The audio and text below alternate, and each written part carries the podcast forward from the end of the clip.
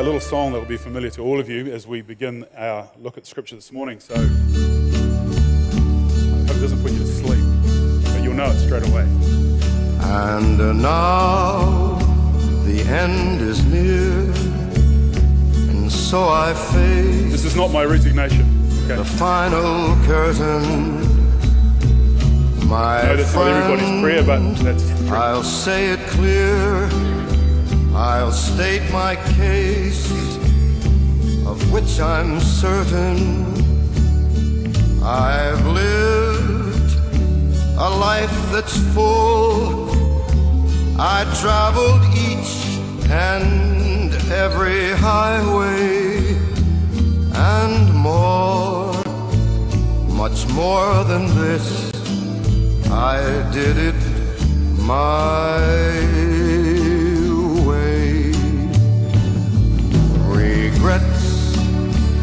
I've had a few, but then again, too few to mention. I did what I had to do, saw it through without exemption. I planned each charted course, each careful step along the byway,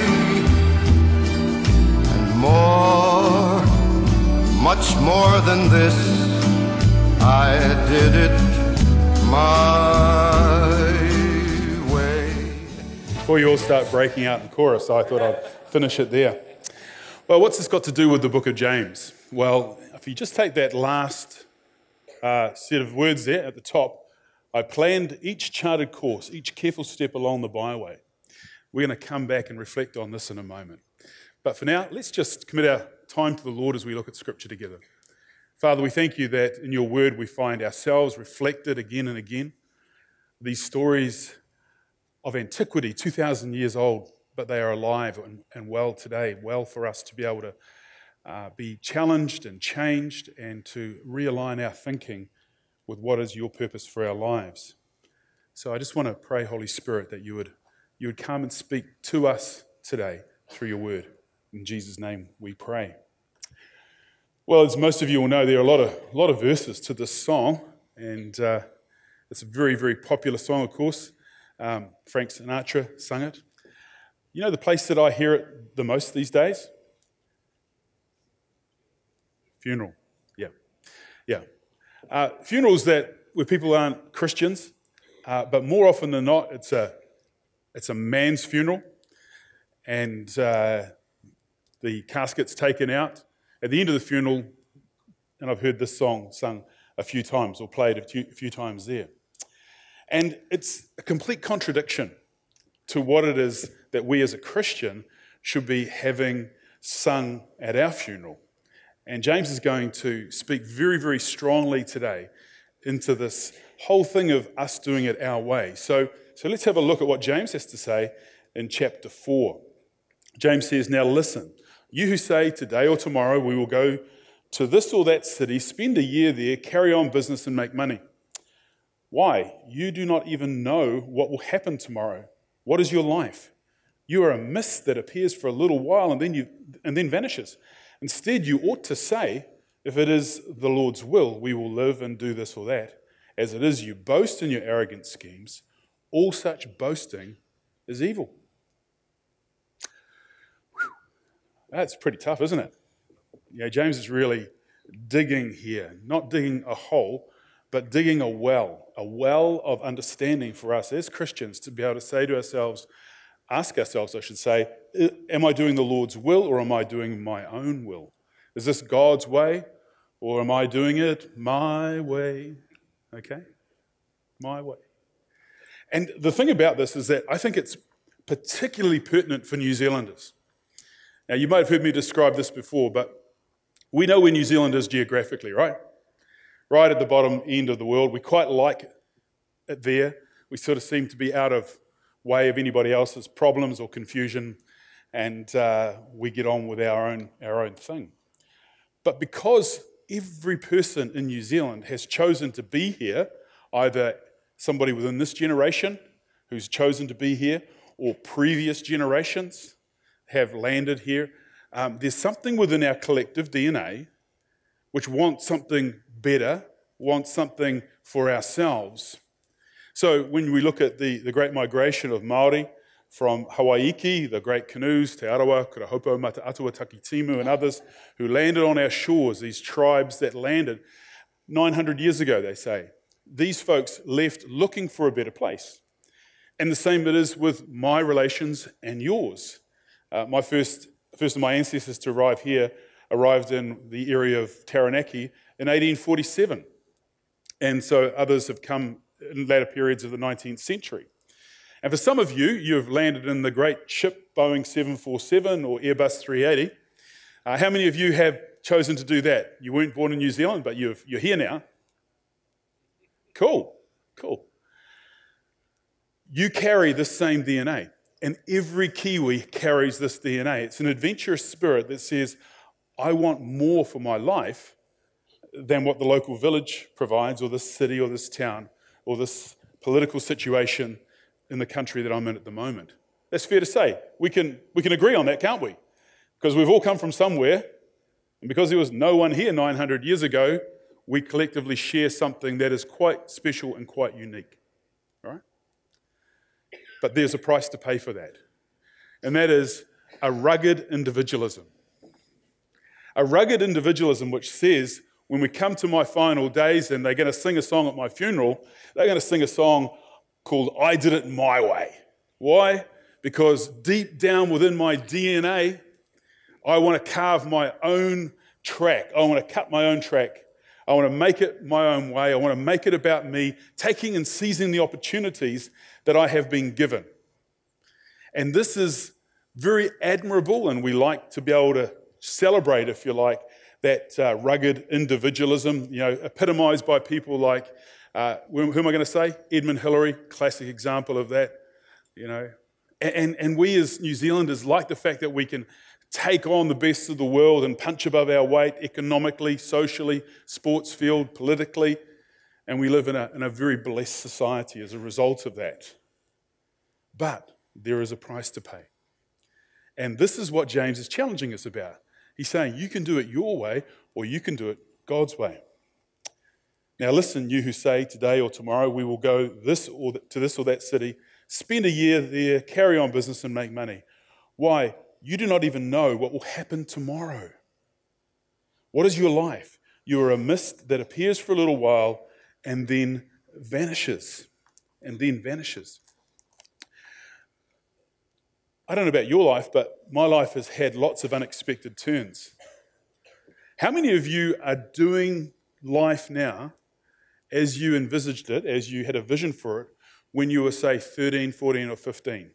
You had a career in mind, and you're still, still doing that. Can anybody say, Yep, I'm doing what I expected to be doing? One. okay, two. Yeah, yeah. This isn't a crime, don't worry. This isn't, it isn't a game. It's not trying to prove, it, prove a point other than God moves in mysterious ways. And uh, how many of you have had challenges in your life where relationships have failed, your health has failed, and uh, you find that the picture that you had in your mind of how your life could be or should be lived has been completely shattered and you've had to rebuild that? Yeah? Yeah, lots of people like that, eh? Yeah, me too. You know, lots of different ways. The other side of the story, of course, is positive. There's some things that come into your life and they just really blow you away. An amazing blessing has come into your life and it just completely turns your life upside down in a positive way. Have, have any of you had that experience as well? Yeah, I got married. Yeah. what about Lou down the road here? Lou Gates. Uh, Lou Takiti, his name is now. Uh, the, the down here at Ngāti Kahumarai won 10 million bucks this time last year. There was a little article in the paper yesterday about how he's spending his money. You know, um, these sorts of things happen and, and lives change. But what James is saying to us is that we can't determine the future of our lives to the degree that we would like to. To the degree that we would like to.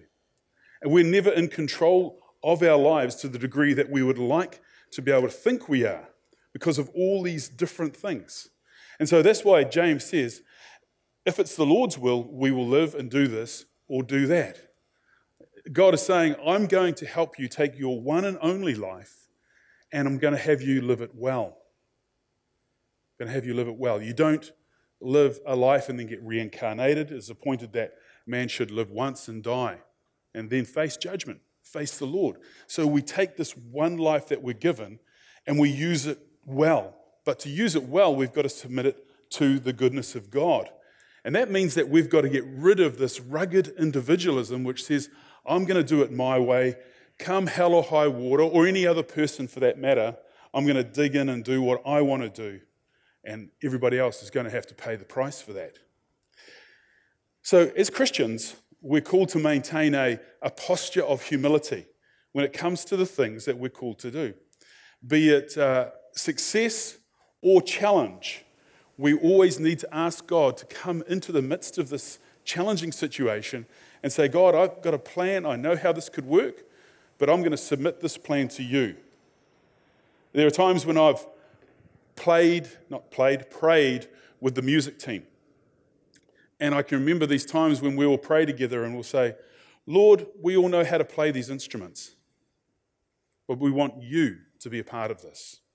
We want you to help us in all that we do. And so many of you in your workplaces are very, very skilled at what you do. You've trained for this, you've got years and years of experience under all of this, and therefore it's very easy just to say, hey man, God, take a break. I got this covered. All right? I got this covered. But each one of us are called, what James says here, is to put our lives in a place where it's submitted to God so that He gets the final say and He gets the ultimate glory for this. Um, to, to come to this realization that your life is not your own is a, a really, really big transition in your life. And for me, it was a part of that born again experience that I had when I became a Christian, is to realize that my life is not for, for, for me to determine, in as much as I had to surrender my life to God. Now, when we talk about surrendering our lives to God, it's very easy to have this image or this impression of God that He's going to just finally get you. You know, He's got you good. And, and you go, oh, I'll give you my life, Jesus. I know you're going to send me to Siberia. I'll be a missionary with a team of Huskies. Whoa, can't wait. That's not the will of God to have that attitude. So often, when we find our lives aligning with the will of God, we actually find a liberty and a freedom and an excitement about life that uh, just reminds us that we should never have argued in the first place. Now, finding the will of God for your life, I think it's in two ways it happens. Um, Firstly, there are natural talents that you are given. I made reference in the first service to, to Darren, who leads our music team. And um, Darren was born with the ability to hold a note, to play a musical instrument, and to pull people together to do the same. So he has this natural gift and a natural tendency towards this sort of work. And so we celebrate that with him. Others of you have got fantastic skills with people. You know, so you might be counseling, you might be in the medical industry. You might find yourself as a nurse or a doctor doing different things that require uh, high levels of knowledge and skill integrated together. Okay? Uh, you might find yourself teaching maths at school because you've got that ability to do so. You might be really good at sports, and so you can teach sport and recreation. You might be really good at engineering, so you love building things. You might be great at as being a mum and you just want to celebrate every step of your children's life, etc., etc. All of these things can come from a natural part of your life. But then there's this, this will of God that is thrown in there, which can take the foolish things of this world to confound the wise. And this is where I fit in. Okay? Actually, I just remembered, uh, I remember the first year or two when I was preaching and we used to meet in the hall, I was talking about how God wants to take the best that we have and give it away. And I said, you know, think about how it is that we raise our children and uh, we say to them, you should be an engineer or you should be an astronaut or, or something. I said, we've got to encourage our children to also be pastors, give the best away. And somebody came up to me afterwards and said, Craig, I don't necessarily agree with, with that. To give our best away to become pastors is not what God would want. And I said, Why would you not want that? He said, and the lady said, Well, if that's the case, we'll never end up with someone like you. Okay, that's all right. So um, God works on your humility wherever, wherever you might be. But your life is not your own. And so we find ourselves often arguing with God, particularly about who's the boss. Do you find that? I find that. God's, you know, this challenge is going on all the time. Who's the boss? You or God?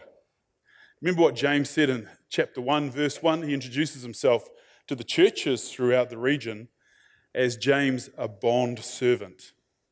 A bond servant. A bond servant is somebody who's been a servant in somebody's house to fulfill an obligation, maybe a debt.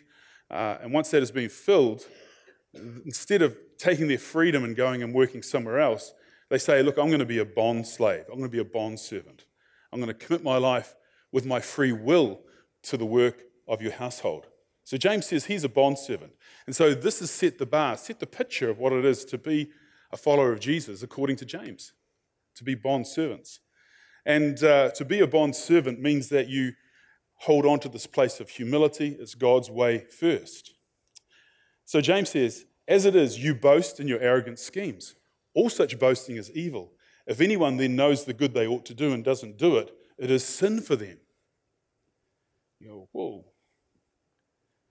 I thought we only get judged on sins of commission, the things that we do do. James is saying, nah, uh, uh, uh.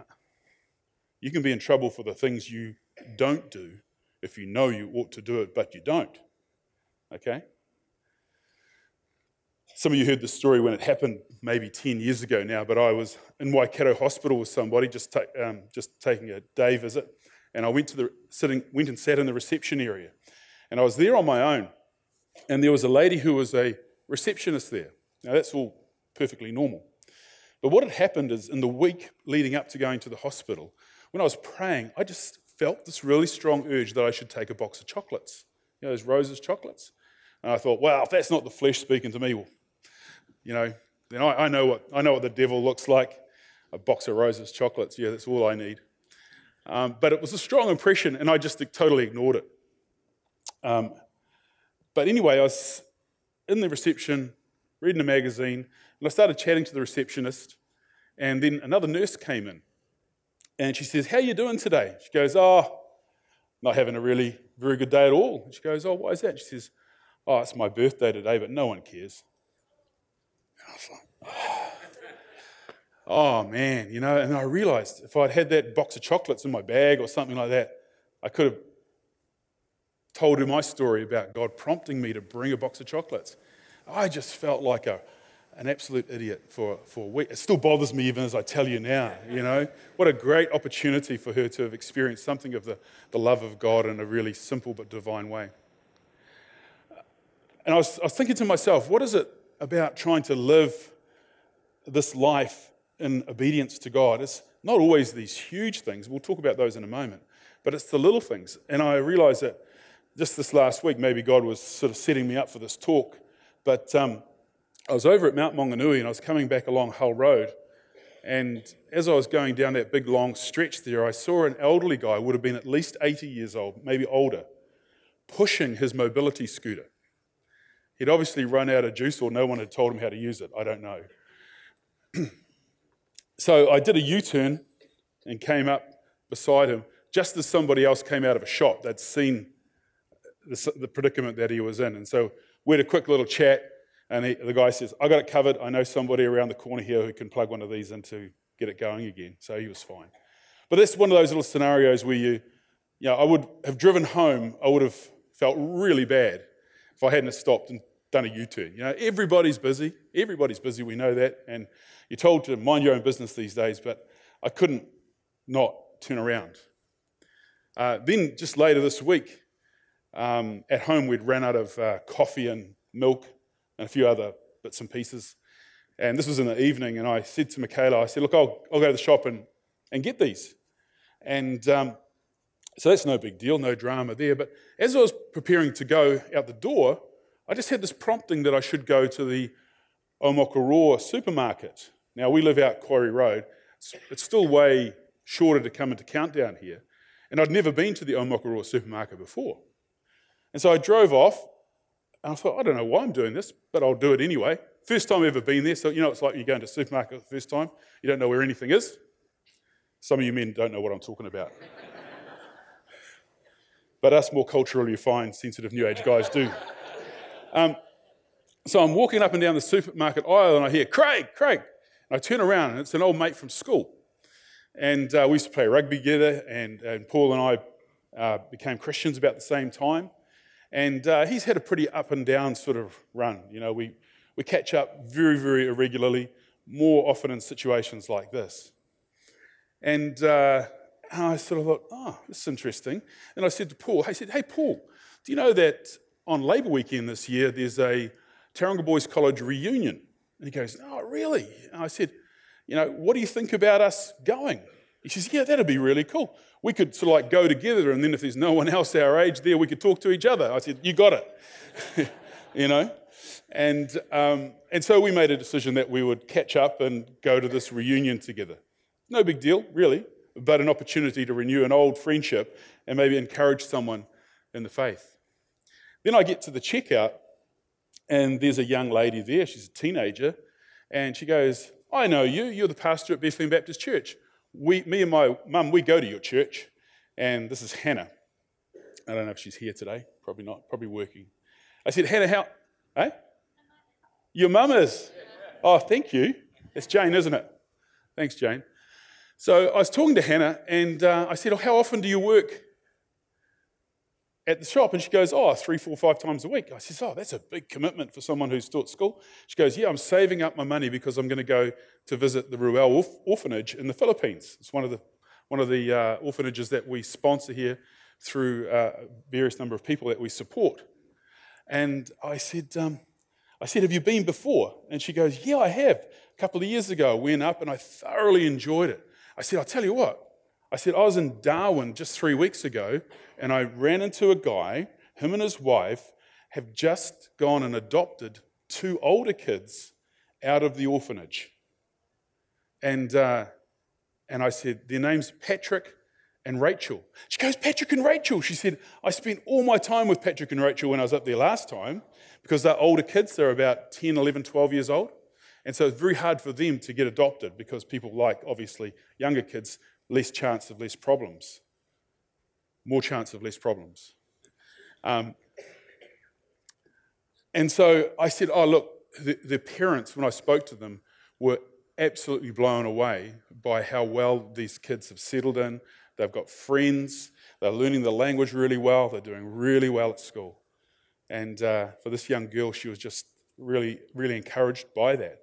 And so, you know, I, I get in the car and I'm thinking, that was cool. That was strange, that was cool. And then the phone goes, it's Michaela.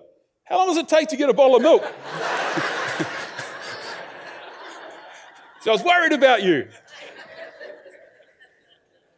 That's nice, honey. I'm just doing the Lord's work. Okay? You like that? So we have choices, don't we? My way versus God's way. The biggest challenge that we face in New Zealand is that we are very blessed. Financially, emotionally, you know, we've got good support around us, even if things are going hard for us. Uh, our health, we have a fantastic health system. And therefore, our default setting is that we can help ourselves. I did it my way. And this is where I think it takes a great deal of maturity to actually be a Christian as you get on in years and you sort of, in the, the typical sort of Western fashion, you, you accumulate resources as you get older and you find yourself in less need of that immediacy of God. I, I know when, you know, first, first married, first child, one income, big mortgage, you know, it was like, Lord, give us this day our daily bread today. You know, today. Help me pay this electricity bill before the power gets cut off, sort of thing. And, and yet, as time moves on, uh, those immediacies aren't quite that immediate. And so we find ourselves drifting into this level of independence where I can make my own plans and, you know, God's going to have to sort of provide a Mack truck to intercept those plans because I haven't got those spirit, spiritual ears on as much as I should have or could have or did once have. And that's a real challenge for us because my way or God's way is an ongoing challenge for every part of our lives. And, um, you know, now we, we became grandparents a while ago, but I've had this conversation about becoming a grandparent with a few people in recent times, and I remember particularly having this conversation with David Pierce, who's part of the uh, No Longer Music Ministry in Europe. Uh, David speaks here uh, probably every year to us, and uh, he's part of a band that plays in secular clubs or outdoor venues and really makes a huge appeal for the gospel. Fantastic ministry. Uh, remember Dave, he's got the dreadlocks. He's 65 years old, looks 35. That's, that's what happens when you're in the will of God, eh? God looks after you.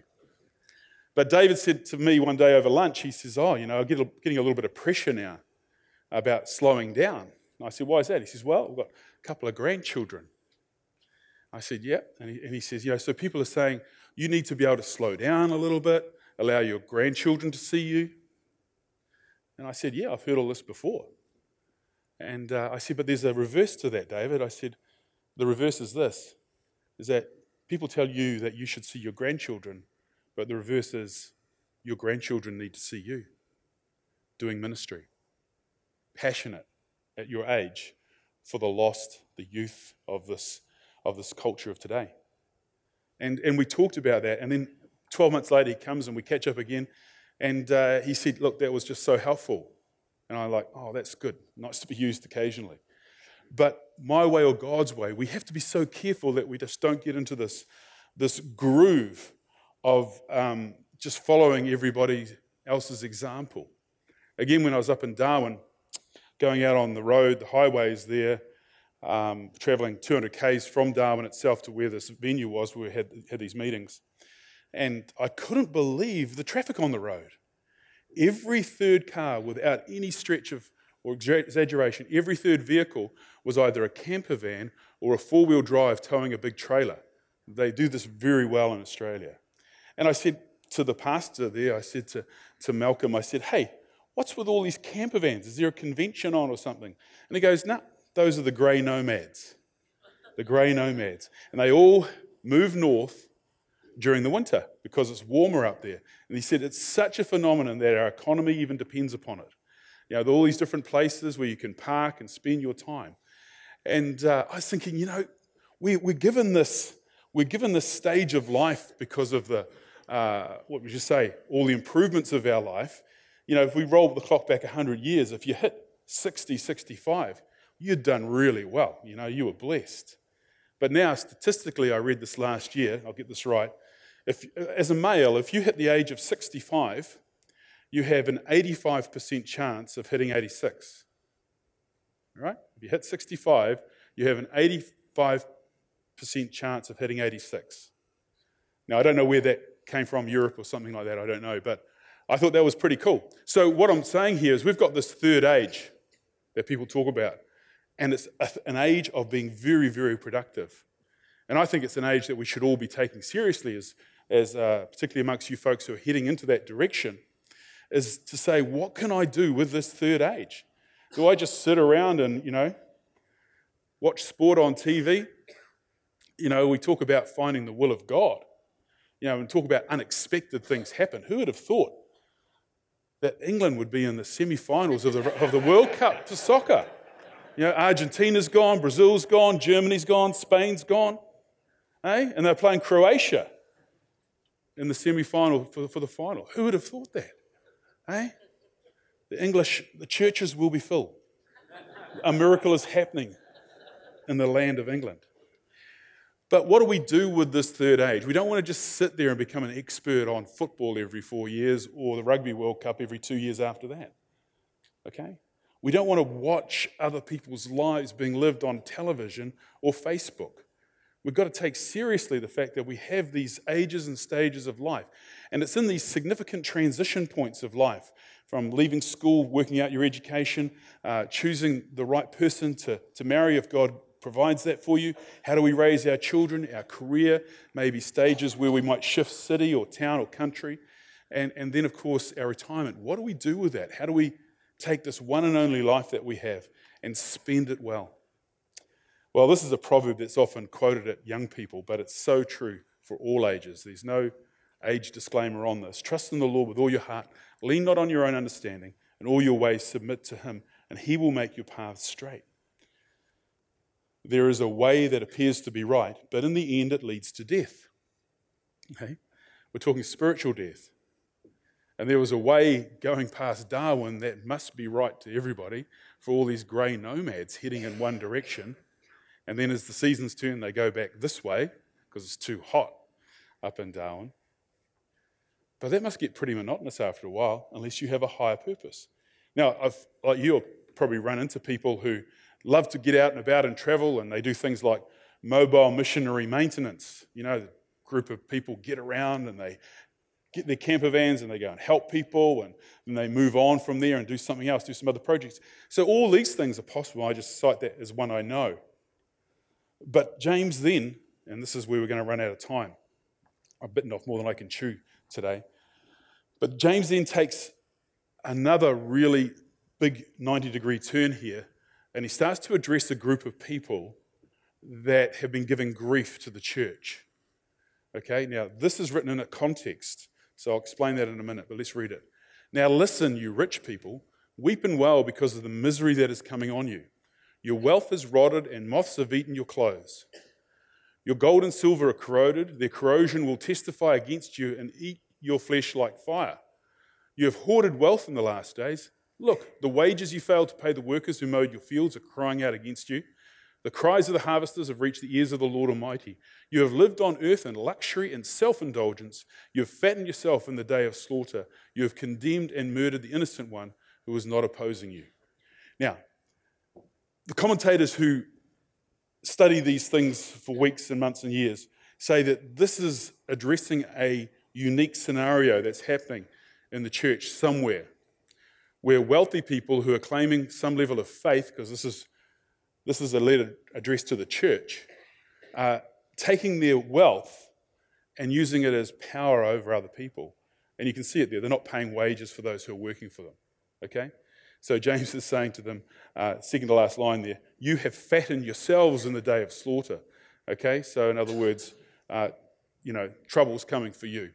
All right, so we know that uh, wealth is not a sin, but it can be a trap. And it can be a trap because it creates a barrier between us and the real world around us. And we might feel in our wealth that we are immune from other things, but the way that we live our lives can cause grief and misery for others. And that's what James is remarking on here. Be really careful how you use your wealth. Uh, furthermore, Timothy says, For the love of money is a root of all kinds of evil. Some people eager for money have wandered from the faith and pierced themselves with many griefs. It's very easy in our independence, our financial independence, to wander from the faith. Ah, I don't need that. I'm sorted. I'm sorted. I pay my health insurance. You know, we're good. Jesus loves me. I love Jesus. And separate yourself from the body of Christ. But um, the challenge here is that it's the love of money. It's not money. Money isn't evil, money is neutral. Money is just a means of exchange. It's the love of money that's the problem. Okay? And most of us would love some more. But, you know, it's the love of money. And so we're told by James don't use your wealth as power. Don't use your wealth to manipulate people. Don't set up systems which allow you to control things as opposed to um, giving away power and walking in humility. Uh, Proverbs says, Whoever oppresses the poor shows contempt for their maker, but whoever is kind to the needy honors God. That's lovely, isn't it? You know, we can take what we've given, what we're blessed with, and we can use that to serve other people as God directs us. And then I'll just finish on this because I'm rushing through a little bit here. But uh, wealth used wisely will extend Christ's influence. There's a, there's a real challenge with having money. Um, it's easier to be lacking resources, if you want. It sounds a bit simple, simplistic, but let me put it this way. If somebody would come to somebody who's just sort of praying that prayer of, Lord, give me daily bread, and they don't have any extra resources, when someone comes and says, Can you help with this project? Or these people are suffering, or this is a great idea, extend the kingdom of God, can you help financially? If you've got no money, you go. Nah. Do you need to pray about that? Nah. okay. Um, unless you want to create an overdraft, which isn't the wisest thing to do. But if you've got resources and you've got resources left over, and people come to you and they say, Hey, God's in on this, can you help here? And then the week or month later, it's followed up by another request and another request. The challenge is that you know you have the means to help, but what is God saying to you? That is, that is a challenge because there are obviously projects and people who could do with the financial help. How you make a decision as to how you help is a really, really difficult thing. And it takes quite a lot of maturity to be able to make good decisions about where wealth can be used to leverage in ways that can help build the kingdom, help the poor and the oppressed. So don't ever think that just having a few extra dollars is going to make life easier. There's a responsibility that comes with that as well. So I'm going to finish there because um, I've more than, more than consumed our time today. But um, let's stand as the music team come out and we'll pray.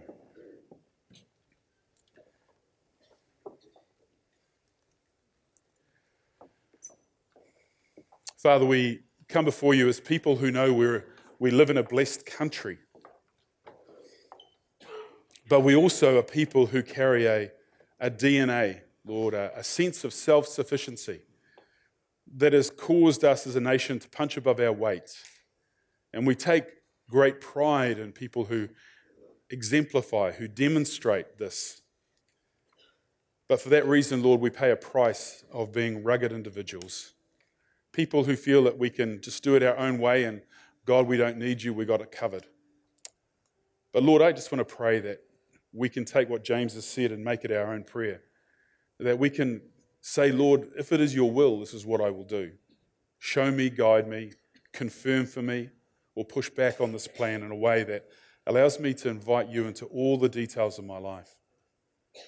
Lord, we, we do require more humility, that posture, that pose of being able to just lean back into you rather than lean into our own strengths. And to do so, Lord, um, we need the help of each other. And we need the help of your spirit, the help of your word to remind us.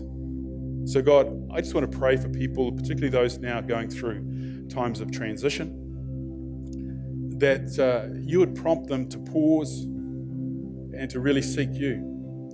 To say, Lord, here's an opportunity for you to be able to speak into our lives, and we want you to do that because, above all, our life is not our own.